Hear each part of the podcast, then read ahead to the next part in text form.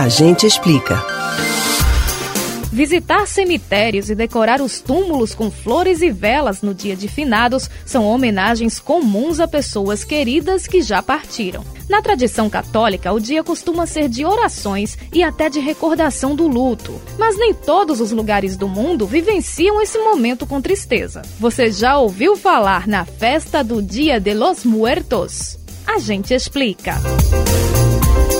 O Dia de los Muertos, ou seja, Dia dos Mortos, é uma das datas comemorativas mais importantes do México. Isso mesmo, comemorativa. A celebração tem origem na cultura dos povos pré-hispânicos indígenas, como os maias e os astecas. Originalmente, o costume de festejar a conclusão do ciclo da vida durava o mês inteiro. O período consagrado à tradição era o nono mês do calendário solar asteca, o que corresponde ao mês de agosto. Porém, a partir do século XVI, os espanhóis começaram a colonizar o território mexicano. Então, os europeus ficaram espantados com a forma alegre como os nativos homenageavam os mortos e, numa tentativa de modificar a tradição local, transferiram a data para o dia 2 de novembro, para coincidir com o dia de finados do catolicismo. Apesar da investida espanhola para catequizar o rito, a cultura ancestral resistiu no México.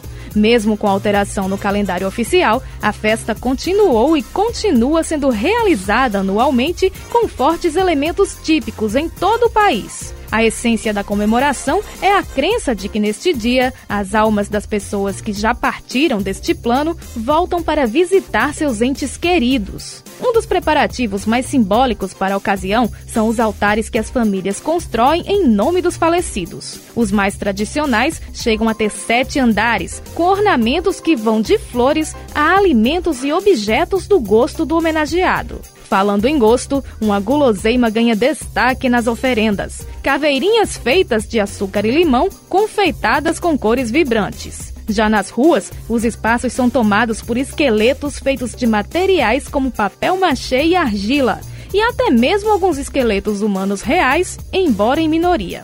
Vestidos com roupas coloridas e adereços, eles são responsáveis por recepcionar as almas visitantes. Um esqueleto em especial é famoso na celebração. La Catrina é um personagem inspirado num quadro de José Guadalupe Posada, retratando uma dama da alta sociedade mexicana. A ideia é lembrar que a morte está no destino de todas as pessoas, independentemente da posição social.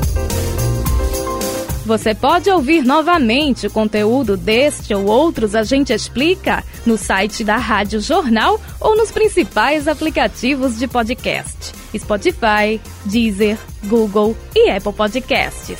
Betânia Ribeiro para o Rádio Livre.